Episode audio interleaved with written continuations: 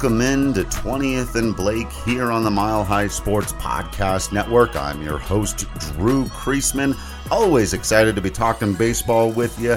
Got a little bit of Rockies news up front, and then I figured I'd dive into the reason why I'm more or less perfectly okay with all of these new rule changes that appear to be coming to baseball and some of the ones that aren't. Uh, I'll dive into all of that. Talked a little bit about it with our, our, our guy Mark Knudsen, but I wanted to make sure you know we got his takes and everything, and so I will share mine with you today. But let's begin with uh, one of these frustrating bits of Rockies news that always feels like it's a lot worse than it probably is in practice. And when we don't have any information, uh, people are bound to speculate, and when you start speculating about the Rockies, it almost always goes in the most negative direction possible.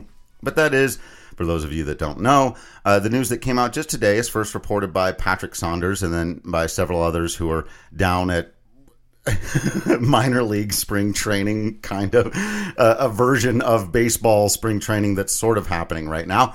And uh, reporting that the Rockies have parted ways with, or I guess fired, um, the director of analytics who they hired just seven months ago, Scott Van Lenten. Uh, now, of course, the obvious and easy slam dunk on the Rockies take here, which I've seen all over Twitter, is of course, well, they must have hated that he was a smart analytics guy, and so they got rid of him because of that, because the Rockies are a joke, because they don't really care about analytics.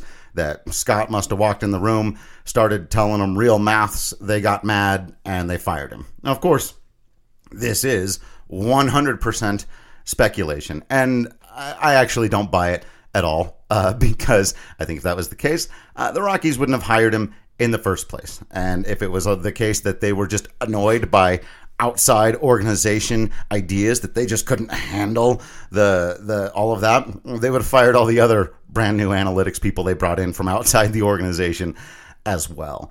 Uh, you know, just knowing how they operate and knowing how sometimes these things go and I'm not going to dive deeper into this statement, but trust me when I tell you that a lot of times your work, the consistency of your work, none of that has anything to do with whether or not you just don't vibe uh, in a situation, right? And they, they got rid of him for whatever reason. The thing here is, and I need to come up with a category uh, for this because this happens pretty regularly. I feel like if I named it the David Dahl conundrum. Like no one would really get it. Only hand, I'd have to explain every single time what I mean by that. But essentially, the situation where people who yesterday or the day before were not giving the Rockies credit for having hired Scott Van Lenten in the first place are now absolutely convinced that the fact that he's leaving means something specific Uh, about the thing they weren't ready to give them credit for in the first place, right? So they weren't about to say, well, the fact that the Rockies hired Scott Van Lenten and all of these other people means that they're very serious about analytics now. But the fact that they fired him means that they aren't serious about analytics now, right? You get it? So it, was the same thing where nobody was making the argument that David Dahl was about to break out and be a superstar player for the Colorado Rockies the day before it was announced that he got now I'm trying to remember if he was non-tendered or I think that was it, right? That, that when, when, they cut, when they part ways with David Dahl, whatever the exact specific situation was, they decided not to pay him three million dollars to come back and be hurt again, which is exactly what happened when he went and signed with Texas, right?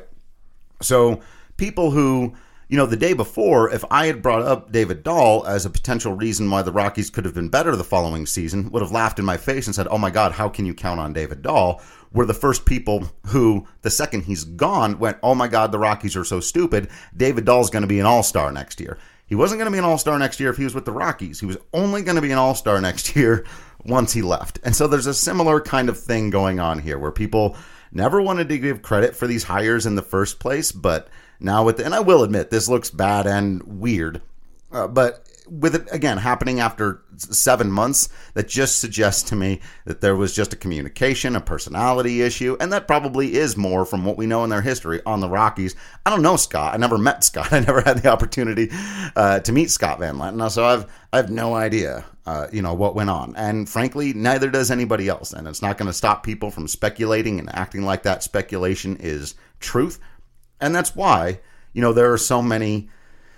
Unfortunately, there are just so many things about the Rockies themselves that the fans aren't knowledgeable on. And I think that's really frustrating because you know, ultimately at the end of the day, the media is there to help parse actual information, not to misinform you.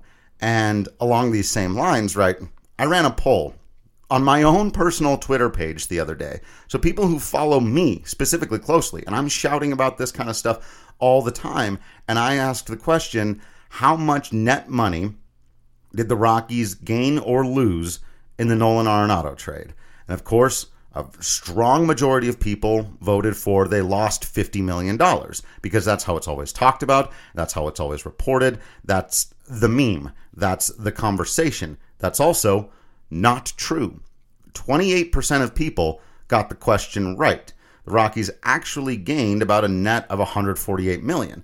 Now we can move the goalposts and start diving into whether or not it's a good thing that they saved money, whether or not that was a terrible, cynical thing that they did, and how they're going to spend it in the future. Those are all different conversations than whether or not the audience is informed properly about what happened. And far too often with this Colorado Rockies team, people get caught up in the immediate aftermath, the joke, the, you know, and if a month from now the Rockies have hired a new analytics person and they're just as qualified and the analytics department does do all the things that it's supposed to do and improves in all the ways that it's supposed to uh, improve nobody's going to come back to this moment and be like, oh, wow, we all overreacted about the Scott Van Lenten thing. The same way, none of the people who were making a huge deal about the David Dahl thing went back and said, oh, yeah, I guess, I guess we were wrong and the Rockies were right on that one. They never do that, right? They never go back and say, well, we, we, that, that was overblown. Right. They, as it turned out, the Rockies knew more about David Dahl than we did, and they probably made the right call to not pay him $3 million to come back and not play baseball for them. And so you know, could be a very similar thing here. I don't know. I, I, don't know one way or the other. This this could be an epic disaster. They could have screwed up their one relationship with a guy who knew and understood how to fix them. Now, I don't I don't really buy that either. I think as a joke, our guy Dan Szymborski, who I'm still hoping to have on the podcast sometime this week, uh, sent out a thing about how Scott Van Lenten was the only person who knew how to fix the Rockies, which I think is really funny, but also highly unlikely considering he just got here. you know, it's like it's like I, I don't think he'd solved the problem uh, right away. You know, and I would be very frustrated. And I'm, I'm obviously going to dig around and talk to as many people as I can about the situation, see if I can figure out what actually happened. And of course, it would be frustrating if what happened was that he started bringing them information and trying to force them to do things that they didn't want to do that would be good for the team, that would be smarter for the team, going away from the superstar model. Um, investing much more heavily in certain analytical concepts and certain types of players that maybe aren't as sexy to ownership and fans, but can end up leading to a better product on the field. Like, I doubt it though. I, I really do. I, I I would be shocked if they were just like, no, we don't want to do all those things, and we're firing you because of it.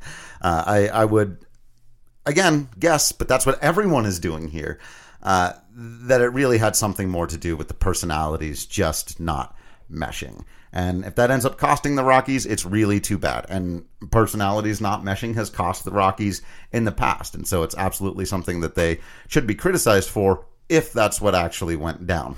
Until then, I'm going to stick to my usual analysis of seeing, you know, what happens, what is actually rendered in the long run rather than uh, taking everything that can possibly look negative about the team and saying, "Oh yeah, that's going to be a train wreck," or "Yeah, that is." You know, all I need that that's proof that they don't care about this thing.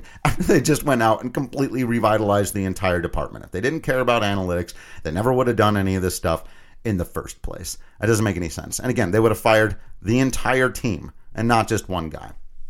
So I get it. And I know Rockies fans, there, there's a segment of them out there that really hate it when I do this, when I come on to these podcasts or radio shows on Mile High Sports, or I go on Twitter and I and I tell people to calm down or relax. Right? Anyone who's ever been in an argument with someone knows that telling the other person just to calm down is usually not uh, the best way to go. But oftentimes being calm and, and taking a deep breath and thinking about the situation holistically instead of running straight to the most you know damning possible conclusion because it feels potentially right because this team screws everything up you know. I i, I think it's worthwhile. So take it whichever way you want um but yeah I'll, I'll be right here weeks or months from now when they've hired somebody else talking about who that person is and the job that they're doing and not trying to uh, create these constant, ongoing narratives that, quite frankly, in my estimation, just overly simplify uh, any number of things that are oftentimes far more complicated. And it's just what human beings tend to do when we don't have information, we'll reach a simple conclusion, right? Uh, the more information we have, the more nuanced things get, the more we realize, ah, it's a bit more complicated than that. The, the harder it is to be self righteously indignant about them. And you know that's just one of those things. That's why i try to stay away from that emotion in general. And and i try to be more of an information finder and giver. So i will seek out more information on this. If i come across any of it of course i will come here and share it with you all. In the meantime if you are somebody who was actually excited and again that's why most of the people who are kicking up dust right now are not people who were excited about scott van lenten two or three days ago. So I'll speak just to the people who, if you were legitimately intrigued and excited by the fact that the Rockies went out and reorganized and revitalized their analytics department, then you sh- should still be. You you should still be excited about that, even if the you know head of the snake, as it were, has has been cut off here. There's still a lot of talented people from outside the organization with a focus and education on analytics who are doing things for the Rockies that people haven't been doing for the last couple of years. And they have said that they intend to replace Scott Van Lenten. And there's lots and lots of highly qualified analytics people out there for them to go and get. And so, you know, like with any ball player, again, like it was with David Dahl, I'm just going to sit here and go, well, they lost X, so they need to make up for it with Y. But a lot of people are really overreacting to X just because they can, because no one's going to hold them accountable for it, there's no way to prove anything one way or the other. And then like with the Dahl situation, it won't be until six or seven months later that they might have to go, oh, yeah, I guess we were wrong about that. But they won't because everyone will have forgotten about it and moved on to something else.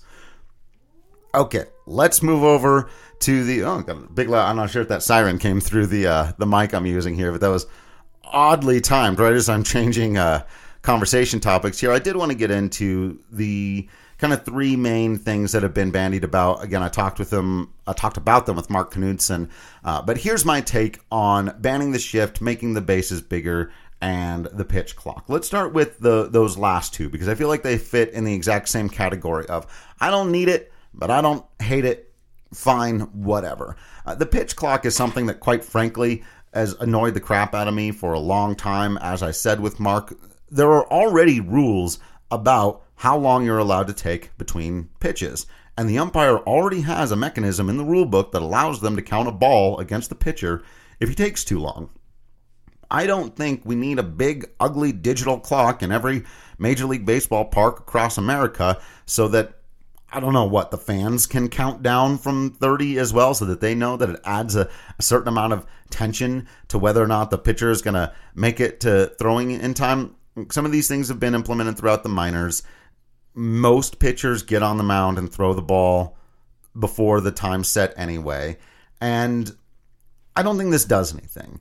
I really don't. At the same time, enough people have decided that they want it, that they think that it can do something, and I'm not so sure it hurts anything. I feel like I can just ignore it. You know, the the only thing is going to be the big ugly clock. I don't want them putting it on my TV screen. I don't want them putting it. You know, I don't want to have to look at it in a, a ballpark. It just doesn't feel like it fits to me. But whatever. If it's going to make these other people really happy if it if it's something that the players can you know acquiesce to in order to get important things done then fine. Put a pitch clock out there. Do whatever you know. In, in my perfect world of baseball when the home plate umpire is no longer calling balls and strikes but more of a game manager out there he's there to check on things like plays at the plate check swings uh, making sure that everyone's you know moving the game along and and therefore having you know he'd be in charge of the pitch clock. We wouldn't need to see it. It's just if anyone got past that magical number, whatever they decide it should be. And I think it's been 30 seconds for a while. Maybe we decide it needs to be 25 or even 20. Get on the mound, throw the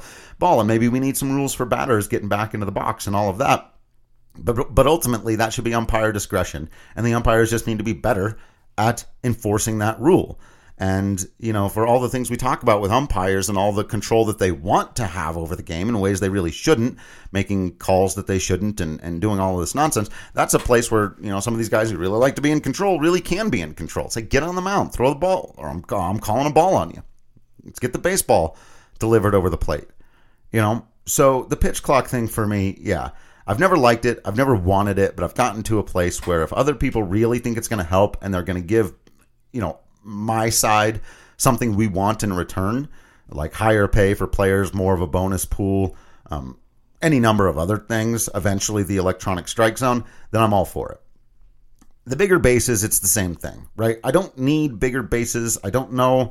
Mark and I went over this. Are they? Uh, is it really going to have a significant reduction on injuries around the bag? Is it really going to increase the number of guys trying to steal bases and all of that?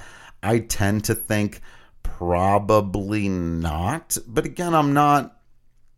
I'm not offended by it either. I saw the you know, I can't remember who sent it out. I retweeted the other day. There's so many baseball things going on these days, but they just said, "Oh my gosh, the the new base size is significantly bigger," and they sent out the picture of it. I was just like, eh, whatever. It's a couple inches bigger all the way around, a little bit bigger than I maybe thought they were talking, but certainly not egregious. And I honestly believe if they implemented that, if they not, not told a single person and just made the bases bigger next season, I'd say 70 to 80 percent of baseball fans wouldn't notice. Wouldn't notice at all. Uh, you know, unless it really did start to have an impact on the game. Unless we, we all have to start writing about, wow, stolen bases are up. You know, wh- why? Well, a little bit, but I don't think it's going to add that much to the to the stolen base game. I really don't. I'd love to see it. Honestly, that I uh, the run game is something I'd love to see come back to baseball. Uh, the small ball is something that I think I actually think it's more viable than most analytics people think it is already in the game today. But if this made it even that much more viable, then I'm all for it. But again, these two things fall into the category for me of I don't really see too much of a downside.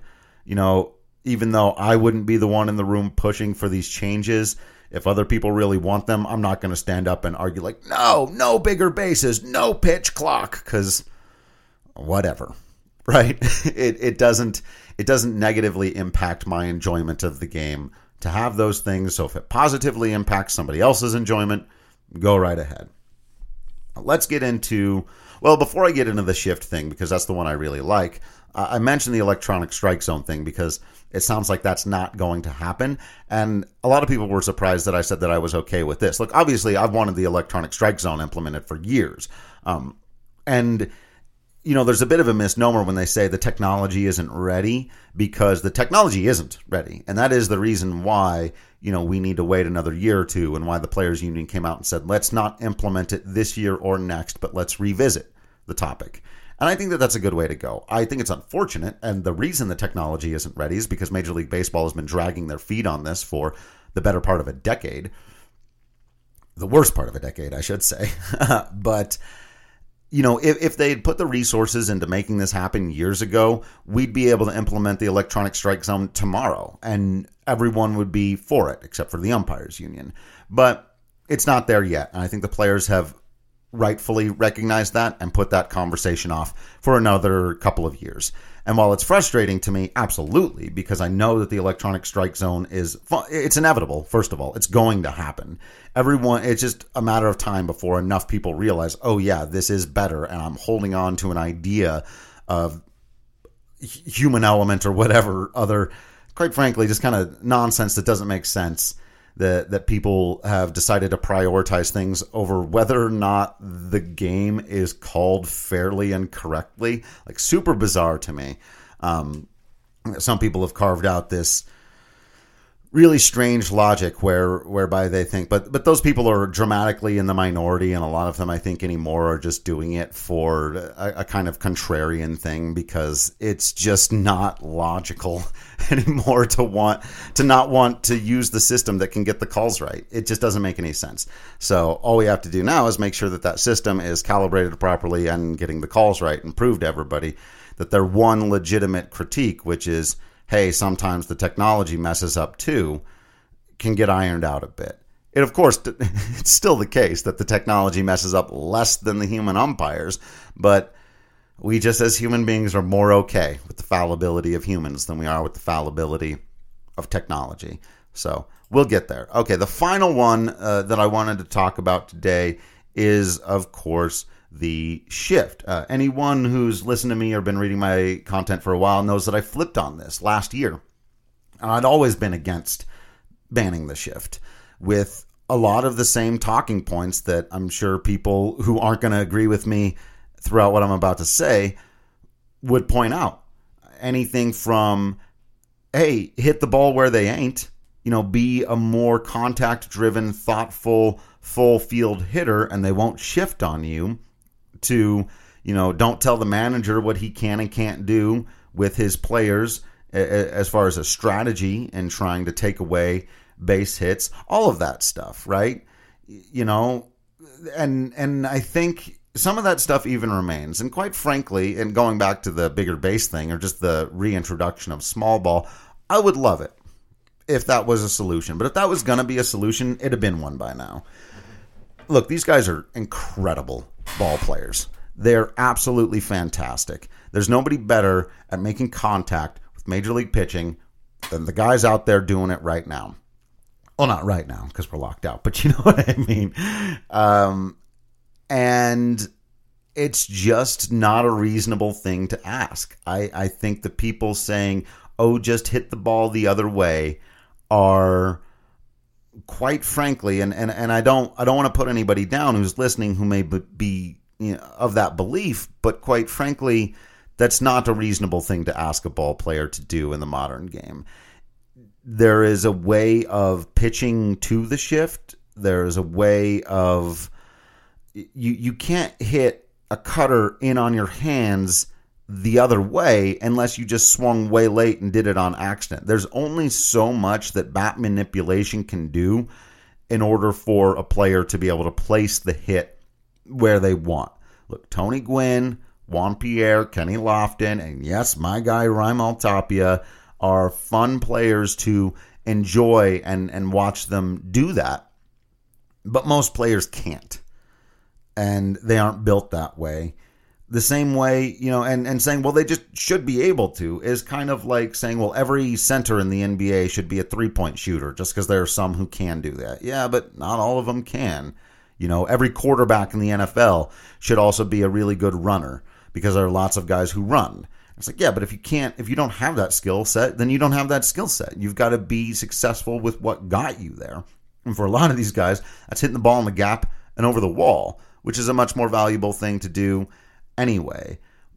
All the shift does, and it ultimately does it equally across all teams, which is why I'm fine with putting it back, is take more offense out of the game when arguably the players have earned it, right? So I talk about this a lot. The the dynamic of baseball is of course the batter versus the pitcher, right? That is that is the main thing that's happening 90% of the guy, time that's going to determine the outcome of the game. And the pitcher can win the encounter or lose the encounter and of course luck is going to still play a role one way or the other, right? You lose the encounter as a pitcher if you give up a 110 mile an hour line drive, even if that line drive was hit right at somebody. Like you still lost that encounter, right? And all the shift does is increase the number of times where the pitcher can lose, can be beaten by the hitter, but still get the out. So for me, during the All Star game last year, when these incredibly talented hitters are hitting these frozen ropes that would have been hits in a hundred years plus of baseball. And instead they're going right to fielders who just happen to be standing in the spot. We've we've taken a great deal of fun and excitement and energy and momentum out of the game in favor of clever positioning. And it's a game of entertainment. Of course it is. And that needs to be thought of from the beginning. I've made this analogy before, and plenty of other people have, but it's absolutely the right one. The same thing happened in the NBA when all of a sudden these enormous seven footers, people like Shaq body size, you know, and, and, and really before that, started coming along and being regularities in the game. And they went, man, we can't just let these enormous dudes camp out underneath the basket to defend it right? To just stand there and basically take away dunks and layups. If you can just stand there as a guy who's 7'2, 350 pounds, you know, just bodying up everybody. Like no guard was ever going to get to dunk the basketball ever again. So they created the three second rule. You can only stand in the paint for three seconds. You got to get your ass out of there. You got to create some space. Rules about positioning that limit the ability for a defender to just stand in one spot and take away offense that's far more fun and dynamic to watch. And that is exactly what we're talking about in Major League Baseball. I don't know the specifics of the rules that have been suggested, but I, I want two very simple, very basic rules. Draw a line from second base to center field and there have to be two defenders on either side of it, meaning that you can still shift all day with your two guys on the left side. You want to pull them up the middle, you know, have the two guys on the right side way over by the line, and you've still got kind of a shift. Cool, but you can't have three guys on the right side. Can't take four guys and put them over on the right side. And the other thing, so again, one rule two guys on either side of the line. And then the second rule all the infielders got to have their feet on the dirt. That's it. Other than that, move around to your heart's content. There will still be plenty of hard line drives back up the middle that can be caught, though, like I was talking about with Mark, it's still, you know, a couple of steps and you got to make a play.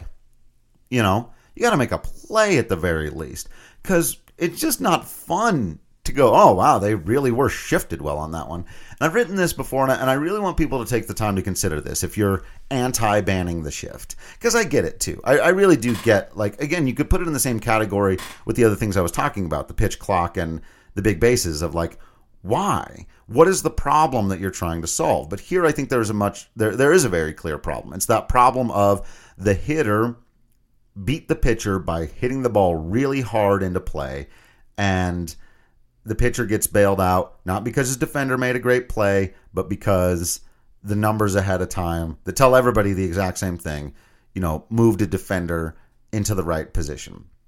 I think if we get rid of the shift, or at least the extreme shift, uh, like I'm talking about here, I know we'll have farm, we'll have more singles, we'll have more base runners, we'll have more scoring, we'll have more offense, and that's good for the game. It just is, and at the in, in, in, the times where there's still you know there will still be pitchers duels. There absolutely still will will be pitchers duels. There were before teams started extreme shifting on everybody. You know guys threw no hitters and perfect games in the 90s in the 80s absolutely. But we will re- see a return to the legitimacy of small ball. Essentially what it does is it makes baseball viable to be played in multiple ways. Instead of saying every single team basically just needs to be filled up with boppers who hit the ball over everybody the idea of hitting the ball through the defense or just around the defense can return to the game of baseball. And hardliners through the infielder to, through the infield can go back to being hits much of the time. Obviously, not all the time. There's still going to be line drives right at guys or whatever. But to me, it's just going to make the game uh, much more dynamic, much less of this three true outcomes stuff, which I don't always hate, but sometimes I do. Like it just gets tiring. It gets old. And and watching every team feel like they have to play the same style of baseball rather than, you know, teams having different identities and, and mixing things up is boring and oftentimes frustrating to me. So, you know, I, I, like I said, this is something I've totally switched on. I used to think, you know, hey, lay down a bunt or slap the ball the other way or you know, just whatever. Learn to be beat the shift. You know, that don't ban the shift, beat the shift. That used to be my mantra. But now I realize that's kind of ridiculous. And I also realize that almost all the other sports have these exact kinds of rules that determine where people can be positioned before the play starts. And the rules are designed with the exact same kind of intent, which is to give the offense a fairer opportunity to create offense when they do a good thing. You know, in basketball, it's if you beat your defender and you drive to the lane, you know, if you've timed it right and the big guy's not camp, camped down underneath there, well, then your good play has led to a good result. Same thing with the hard line drive here. So for me, yes. Don't, don't ban, you know, obviously players can move around. I, I think that's another thing. People say ban the shift. Some people get you know take an extreme interpretation of that and think oh no we can't completely ban the shift players got to be able to move around managers need to be able to if a guy's an extreme pull hitter you know, move your defenders over a little bit. And you still can. You can move that shortstop all the way over to the bag. He's just got to have both feet to the shortstop side of the bag, but th- he'll still be in position to maybe a couple of steps make a play on that ball up the middle. You know, be more shielded over, or I'm sorry, sorry, shifted over that way, and then the second baseman, you know, is going to have to cover that ground in between first and third, and that's going to create space. And I just think that that's a a better situation for everybody. And of course, if and when this happens, uh, I feel like Carlos Gonzalez, a few other players, are going to be, to really now, God, Cargo'd still be out there playing. Cargo'd have, I don't know, 200 more hits in his career, if not for the shift. Um, so yeah, I, I think rather than, because we've been doing it for 10, 15, maybe close to 20 years now, rather than just telling ball players to do something that clearly isn't feasible and telling someone like Carlos Gonzalez, well, just completely change everything about your game and your approach and try to do something that, again, you, you got to take into mind when those guys are shifted over, the pitcher's not going to throw you anything away. You know, anything to take the ball away. So you, you've, you've got to try to hit the ball. Now you're this huge slugger who you'd much rather be up there trying to hit a home run. You're getting cutters in on your hands, and people are going, just hit the ball the other way. it's 96 mile an hour cutter, dude. Not so easy. That's a pitch you have to pull. So now the trick is just get underneath it.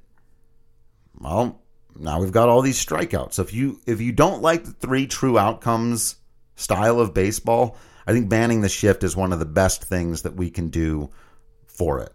And one of the things that and here's the very last thing I'll say about this is we've all had this experience, right? Where we've been watching a baseball game and a guy does like I talked about during the All-Star game. Your player hits a frozen rope right back up the middle or, or maybe to the right side. And instead of it going as a base hit, as it would have for 140 years of baseball, it's right at a defender. And you go, ah, damn. And you think, well, without the shift, man, that would have been a hit.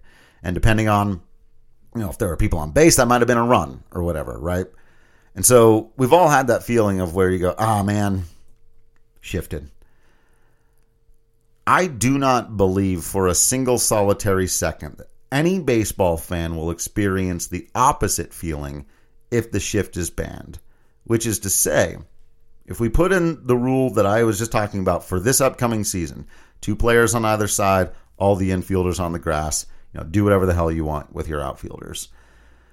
If we put that rule in and all of a sudden that hard grounder or line drive back up the middle or through the right side is a base hit, I don't believe there's any baseball fan anywhere who's going to go, oh man, that's a base hit now, but that used to be an out when you were back when you were allowed to shift.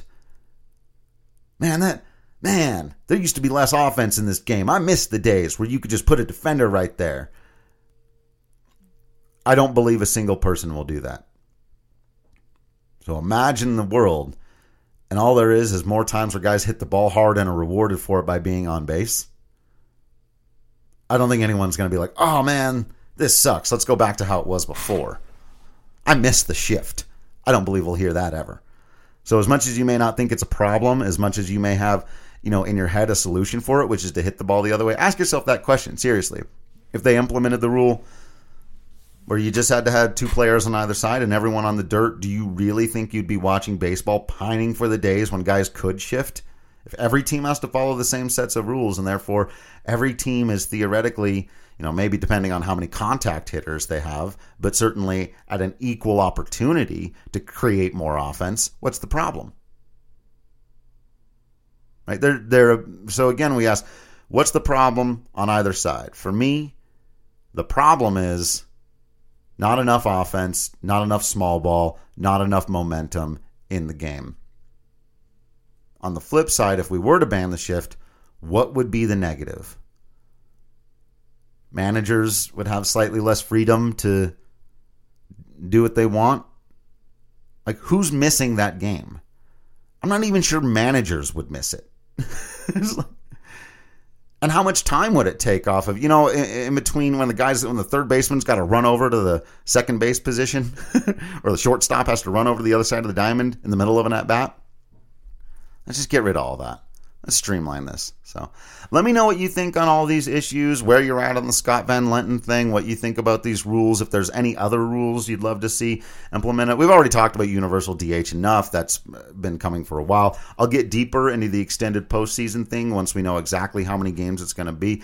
And like I said, you know, I still do plan to have Dan Szymborski on sometime this week. I was assuming it was going to be to talk about just how deadlocked and frustrating and, and infuriating all this stuff was, but we may actually have a new CBA by the time I can have Dan on. Either way, you know, I want to dive into everything that happened here. And, and I think I'd almost, especially if they are going to get it done this week, I'd like to have him on after and talk about, you know, this new system and, and whether or not it's going to be beneficial to the game of baseball because I think he'll be really helpful for that conversation. So look forward to that. Make sure you check out the podcast with Mark Knudson on, uh, that you've got this 20th and Blake downloaded on whatever your normal podcast app is, that you're checking out all the written content at milehighsports.com, both for uh, myself and, of course, all of the sports here. You got to get all your Russell Wilson to the Broncos coverage here at milehighsports.com. I appreciate you all for listening in and hope you will continue to be awesome out there. You know, I will continue to be Drew Creasman in here. And until next time, I will see you at the ballpark.